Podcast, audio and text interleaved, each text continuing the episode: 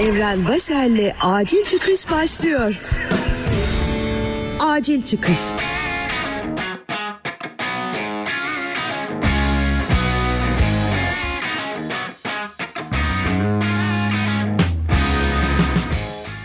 Selam sevgili dinleyen. Bugün 16 Nisan 2021 Cuma. Toronto'da puslu ve rüzgarlı bir hava var ve ben acil çıkışın bu 54. bölümünde yine seni biraz rahatsız etmek için geri geldim. Evet, yaptım bunu. Acil çıkış. Başlıktan da anlayacağın üzere bugün Tavşan Ralph'ten bahsedeceğim. Spencer Sasser'ın yazıp yönettiği 2 dakikalık kısa animasyon film son 2 gündür sosyal medyada en çok paylaşılan videolar arasında. Muhakkak sen de paylaşmış ya da en azından görmüşsündür diye düşünüyorum. Ama haberdar değilsen nedir bu tavşan diye soruyorsan hemen birazcık da kısaca bahsetmek istiyorum. Kısa filmde tavşan Ralph bir deney tavşanı olarak her gün işe gitmesini, başına gelenleri, kara mizah öğeleri kullanarak anlatıyor ve insanların hayvanlardan ne kadar üstün olduğundan bahsediyor. Tabi bu iki dakikada insanlığın gerçek yüzünü yine insana tokat gibi vurmasına tanık oluyoruz. Ki bana da vurdu bu konularla ilgileniyor olmama rağmen. Kısa film anlatım, hikaye ve görsellik olarak oldukça iyi tasarlanmış ve kısa sürede de beğeni ve paylaşım alarak bu güzelliğinin daha doğrusu gerçekliğinin karşılığını aldı. Benim de sosyal medyamda birçok arkadaşım paylaştı, gördüm, tanık oldum sağ olsunlar. Ne kadar duyarlı olduklarını gösterdiler. E ben de şöyle düşündüm. Arada böyle paylaşımlar saman elevi gibi ortaya çıkar. İnsanlar konuşur ve sonra doğal olarak yaşamlarına geri dönerler.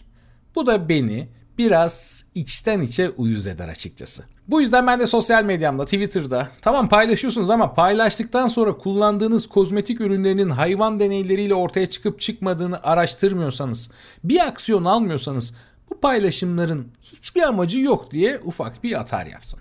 Bazı arkadaşlarım da en azından bu başlangıç bir hayvanı düşünerek başlamaları bile önemli dedi. Bu konuya gerçekten duyarlı olanlardan bahsediyorum. Ama biliyorum ki bu benim için bile naif bir düşünce. Tavşan Ralph eminim kısa sürede unutulacak ve çoğu kullandığı o şahane markalardan vazgeçemeyecek. Ben de yazdığım bir tweette kalmayayım diye bu podcast'i kaydedeyim dedim ve çok sevdiğim bir arkadaşımdan bu konuda yardım almaya karar verdim. Şimdi Amerika Birleşik Devletleri'nde Boston şehrinde araştırmacı olarak çalışan, sağlıklı, geri dönüşebilen, temiz, organik ve hayvan deneylerinden uzak ürünleri araştırıp bulan, bununla ilgili Healthy Influencer isimli bir Instagram bloğunu yöneten Pınar'a bağlanacağım. Nedir bu hayvan deneyleri? Bunun yerine ne yapılabilir? Hangi ürünleri tercih etmek gerekir? Kendisine bir sorayım. Böylece Ralph sadece bir animasyon tavşanı olarak kalmasın. Kendisine de diğer tavşanlara da hayvanlara da bir şekilde yardımcı olalım istiyorum. Acil çıkış. Pınar'ım canım arkadaşım hoş geldin acil çıkışa. Boston'da her şey yolunda mı bugün? Boston'da gay- gayet karlı bir sabah uyandık. Şaşkınlık içerisindeyim ama aynı zamanda da çok mutluyum. Teşekkür ederim konuk ettiğin evet. için. ne demek acil çıkış dinleyenleri Toronto'da karlı bir gün deseydim belki şaşırmazlardı ama Boston'da aşağı kalmamış. Kesinlikle bizi de şaşırttı. Pınar peki hayvan deneyi nedir, niye yapılır gibi genel bir soruyla hemen konuya bodoslama dalıyorum. Peki gayet güzel. Aslında hayvan deneyleri genel olarak bir hastalığı, biyolojik bir durumu araştırmak için veya bir tıbbi yaklaşımı test etmek için insanlarda denemeden önce bu yöntemlerin veya tedavi e, süreçlerinin etkinliğini araştırmak için hayvanlar üzerinde yapılan bilimsel bir e, test tekniğidir. Fakat kozmetik alanında hayvan deneyleri e, bir cilt bakım ürününün olabilir. Kremler, güneş kremleri ya da bir hijyenik ürünün deodorant, sabun, şampuan ya da makyaj ürününün işte ruj, rimel, günlük hayatta aklına gelebilecek her şeyin insanlar tarafından kullanımına sunulmadan önce herhangi bir yan etkisi var mı? Gözde, ciltte herhangi bir iritasyona, alerjiye yol açıyor mu gibi etkilerinin hayvanlar üzerinde test edilmesi anlamına geliyor. Peki bugün insanlar buna neden karşı gelmeye başladılar? Yani yıllardır biliyoruz ki deney faresi diye bir şey var. Sırf bunun için üretilen canlılar var ve birçok bilimsel gelişme de hayvanlar üzerinde denenerek bugünlere geldi. Uzaya gönderdik maymunları, köpekleri geri gönderdik. Bugün ne değişti de hayatımızda? İşte bir animasyon çıkınca 2 dakikalık tavşan Ralph. Aa böyle bir şey varmış gibi insanlar sanki hiç bilmiyormuş gibi nasıl diyeyim duyara başladılar. Hani e, tırnak Evet. içinde diyorum. Evet ya bu konuda bence iki başlıkta incelemekte fayda var. Ya bugüne bizi getiren bilimsel araştırmalar, sağlık ve genel bilim açısından bilimsel araştırmalar konusunda hem fareler, tavşanlar, kediler, köpekler, maymunlar yapısal olarak ve genetik olarak benzediği için şempanzeler sıklıkla kullanıldı. Bugüne kadar bizi belli bir noktaya da getirdi zaten. Ancak bugün niye buna karşıyız? Kozmetik alanında özellikle her yıl milyonlarca yani her yıl 200 milyonu bulan hayvan telef ediliyor diyebiliriz ve bu uygulamalar sırasında neredeyse işkence boyutuna varan uygulamalar var. Bir ürünün herhangi bir işte gözde, deride ya da kasta ya da yutulduğunda, solunduğunda nasıl insanda e, etki yaratacağını gözlemek için bunların hepsini tek tek bu hayvanlarda defalarca deniyorlar. Dolayısıyla da gözlerine enjekte ediliyor bu kimyasal toksik içerikler derilerine, kas altına e, ya da işte zorla tabii ki yutturularak ya da solunarak bazen genetik mutasyonlara maruz bırakarak, bazen radyasyona maruz bırakarak ve bunları düzenli yapabilmek için hayvanları genellikle boğazlarından ya da patilerinden kelepçeleyerek aç ve susuz bırakarak e, uzun saatler bu koşullarda kendi doğaları olmayan bir ortamda tutmalarından dolayı karşıyız. Aslında kulağa çok mantıklı gelse de ilk açıdan yani insanda zararı olup olmadığını, herhangi bir yan etkisi ya da negatif bir nedene sonuca yol açıp açmadığını görebilmek için yapılması mantıklı gelse de şöyle bir soru sormak zorundayız bence tüketiciler olarak. Bu nasıl bir içerik ki insanda kullanımı bu kadar şaibeli ve soru işareti yaratırken e, bir şekilde kullanılmayı hala üreticiler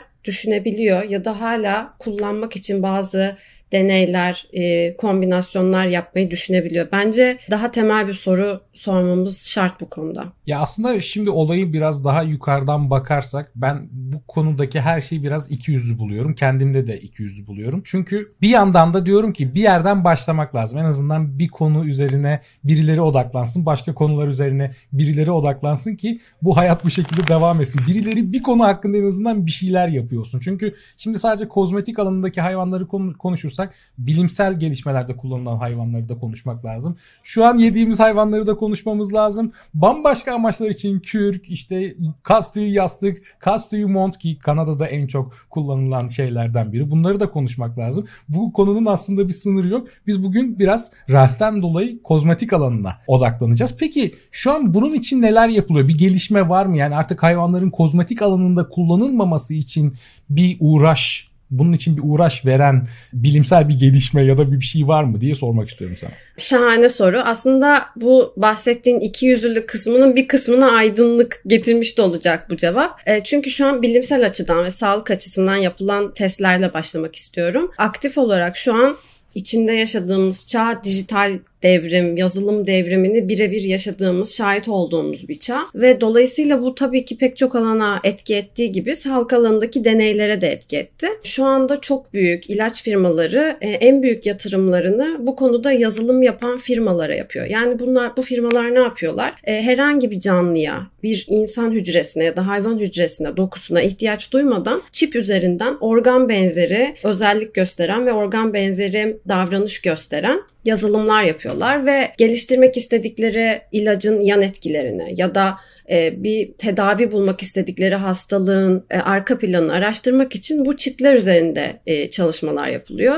Ve dolayısıyla sağlık alanında bugün şunu söyleyebiliyoruz ki sağlık alanında pek çok hem özel e, yatırımcı firmalar hem de araştırmacı enstitüler hayvan deneylerini geride bırakmış vaziyette. Bu yola girmiş durumda. Başka bir açıdan baktığımız zaman da hayvan deneyleri e, hayvanlara fiziksel ve psikolojik açıdan verdiği stresin ve eziyetin yanında hem çok maliyetli hem çok zaman alıyor hem de insan üzerinde tahmin edilebilirliği oldukça düşük. Bu ne demek oluyor? Yani denediğimiz bir içerik ya da denediğimiz bir ilaç hayvan üzerinde etkili, zararsız ya da efektif görünse de e, insan üzerinde böyle olmayabiliyor. Aynı geçerliliğe sahip olmayabiliyor. Dolayısıyla da bunu fark eden, bu düşük güvenilirliği e, fark eden sağlık bilimcileri artık bu hayvan deneylerini geride bırakma yolunda. Dolayısıyla hastalık için, tedavi için hayvan deneyleri, bu kadar önemli konular için bile hayvan deneyleri geride bırakılırken kozmetik alanında devam edilmesi gerçekten akıl dışı, mantık dışı. İşte söylediklerinden şunu da çıkardım biraz. Hani insanlığın geleceği aslında yine bilimsel gelişmelerde belirlenecek. Çünkü bugün Beyond Meat'ten bahsediyoruz, Impossible Meat'ten bahsediyoruz. İşte laboratuvar ortamında üretilmiş etler hiçbir hayvan kesilmeden gelecekte insanların yiyeceği etler olacak. E doğal olarak hani mantıklı olarak bu şekilde gelişmeler varken kozmetik alanında ya da deneylerde de hayvanların kullanılmadan bir yöntem bulunuyor olması gayet mantıklı geliyor. Ama şöyle de bir gerçek var yine bu sözlerin arasında. Bu sanki aktivistlerin çabası değil de hep masraflardan kaynaklı. Çünkü dünya nasıl petrolün artık çok masraflı bir şey olduğunu bulduğu için elektrikli araçlara geçmeye karar verdiyse nasıl işte hayvancılığın artık çok masraflı kesecek orman işte onları besleyecek masraflı gördü bunu laboratuvarda düşük maliyette yapabilirsek daha ucuza gelir diye. Ondan sonra bu alanda da yine hayvan deneylerinin çok masraflı olmasından dolayı kapitalist dünya aktivistlerle aynı mantığa gelerek bunun çözümünü de bulacak gibi. Uf, kesinlikle. Bir bu konuda şunu da eklemek istiyorum. İçeriği güvenli olan hali hazırda bilinen o kadar çok içerik var ki bunları kullanmak da maliyetli olduğu için aslında petrokimyasal ürünlerin kullanımına e, yönelilmiş.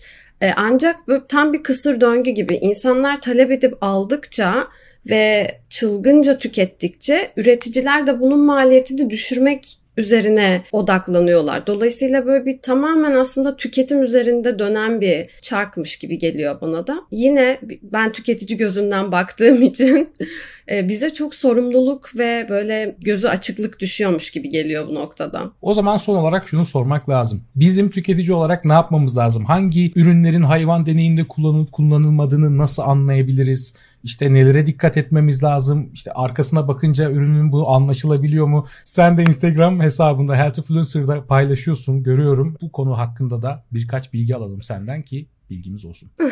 Çok mutlu olurum. Yani e, gözlediğim, deneyimlediğim kadarıyla paylaşıyorum ben de. Öğrendikçe paylaşıyorum ve her gün yeni bir şey fark ediyorum. Bu noktada tüketicilerin bence en en en önemli sorumluluğu bir durup düşünmek. Gerçekten bu kadar ürüne, bu kadar farklı seçenekte markaya, bu kadar farklı seçenekte ürün yelpazesine gerçekten ihtiyacımız var mı? Dürtüsel mi alışveriş yapıyoruz? Gerçekten ona ihtiyacımız olduğu için mi alışveriş yapıyoruz? Bu noktada bir durup nefes alıp düşününce sakinleyip içerik bilgisine bakabilmek, e, bu ürünün arka planında nasıl bir hikaye olduğunu görebilmek biraz daha mümkün oluyor. E, dolayısıyla da tüm bu sorgulamalar aslında hepimizi daha az ve daha kaliteli ürünlere yönlendiriyor. Bu da hepsi bizim tüketim alışkanlıklarımızı, satın alma seçeneklerimizi değiştiriyor. Peki biz bu ürünlerin temiz içerikli, daha sağlıklı ya da e, hayvan deneyi yapıp yapmadığını nasıl anlayabiliriz? Bu ürünlerin arayışında kullanılabilecek bir takım kaynaklar var. Save Ralph belgeseliyle e, ses getiren topluluk Humane Society bunlardan bir tanesi. Web sitelerinde konuyla ilgili oldukça zengin bir içerikleri var. Hayvan deneyleri nedir, neden yapılır, bugüne kadar hangi hayvanlar bu deneylerde kullanıldı ve e, hangi sonuçlara bizi taşıdı gibi e, oldukça faydalı içerikleri var. Onun dışında Instagram günümüzde efektif kullanıldığında modern ansiklopedi gibi iş görebiliyor. O yüzden bu konuyla ilgili e, içerik üreten e, hesapları takibi almakta fayda olduğunu düşünüyorum. Bunların dışında günlük hayatta daha hızlı takip sağlayan da mobil uygulamalar var. Almak istediğiniz ürünün barkodunu taratarak ya da işte ismini doğrudan sisteme girerek ürünün içeriğini ve ürünün hayvanlar üzerinde test edip edilip edilmediğini anlamak mümkün. E, mobil uygulamalar arasında e, Free, Care, Happy Bunny, Think Dirty gibi uygulamalar var. Bu mevcut uygulamalarda içerik bilgisine ve sertifika bilgisine ulaşmak mümkün ama e, benim e, şahsi önerim tüketicinin kendisinin içerik hakkında, içerik okuma ve etiket okuma hakkında deneyim kazanması yönünde. Bu konuda hem sertifikalar hem de içerik bilgileri biraz yanıltıcı olabiliyor.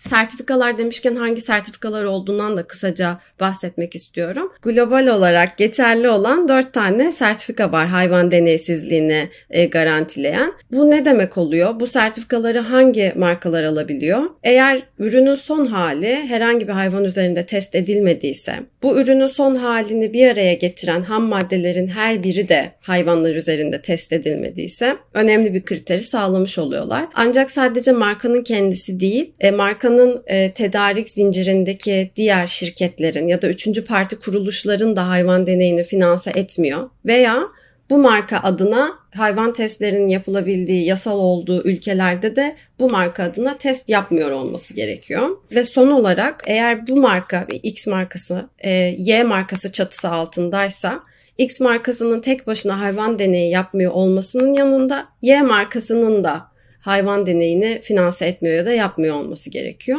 Dolayısıyla bu sertifikalarda aşama aşama gibi düşünebiliriz. Her bir sertifika e, her bir aşamadaki hayvan deneysizliğini garantiliyor gibi düşünebiliriz. Dolayısıyla da sertifika konusunda tüketicinin yine uyanık gözlerinin açık olmasında fayda var. Demek ki neymiş sevgili dinleyen? Sadece Instagram postu olarak paylaşılan 2 dakikalık bir animasyon film sizi ne kadar vurursa vursun, ne kadar etkiliyor olursa olsun sadece o 24 saat sonra kaybolacak story'de kalmaması gerektiğini de buradan öğrenmiş. En azından küçük küçük adımlar atabileceğimizi, o çok beğendiğimiz, çok pahalı markalarımızdan bazen vazgeçmemiz gerektiğini ya da bazen ucuza kaçmayıp bu sertifikaya sahip kozmetik ürünlerini bulabileceğimizi öğrenmiş olduk. Pınar sayende çok teşekkürler. Ben teşekkür ederim. Ee, son olarak şunu da hatırlatmak isterim. Biz tüketici tarafındakiler olarak elimize gelen her bir ürünün hangi yollardan geçerek o ürünün içeriğindeki ham maddelerin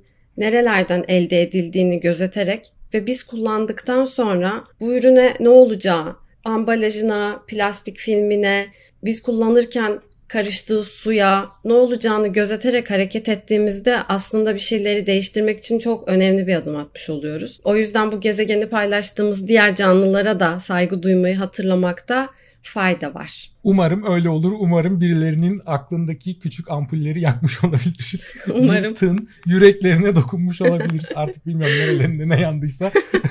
Amacımız bir şeyleri harekete geçirmekti en azından. Pınar o zaman görüşürüz. Umarım şu Covid'den kurtuluruz da ya Boston'da ya Toronto'da. Umuyorum. Buluşuruz canımız ya. Umuyorum. Tek dileğim şu anda. o zaman hoşça kal. Hoşça kal. Boston'a. Amerika Birleşik Devletleri'ne yo. Selamlar. Çok teşekkür ediyorum. Görüşürüz. Acil çıkış.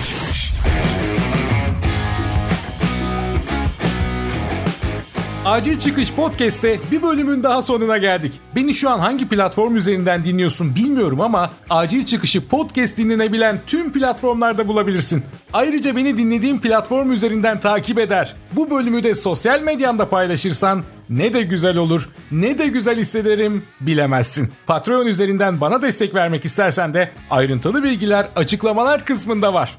Başka bir bölümde görüşmek üzere. Evren Başer'le acil çıkış sona erdi. Acil çıkış.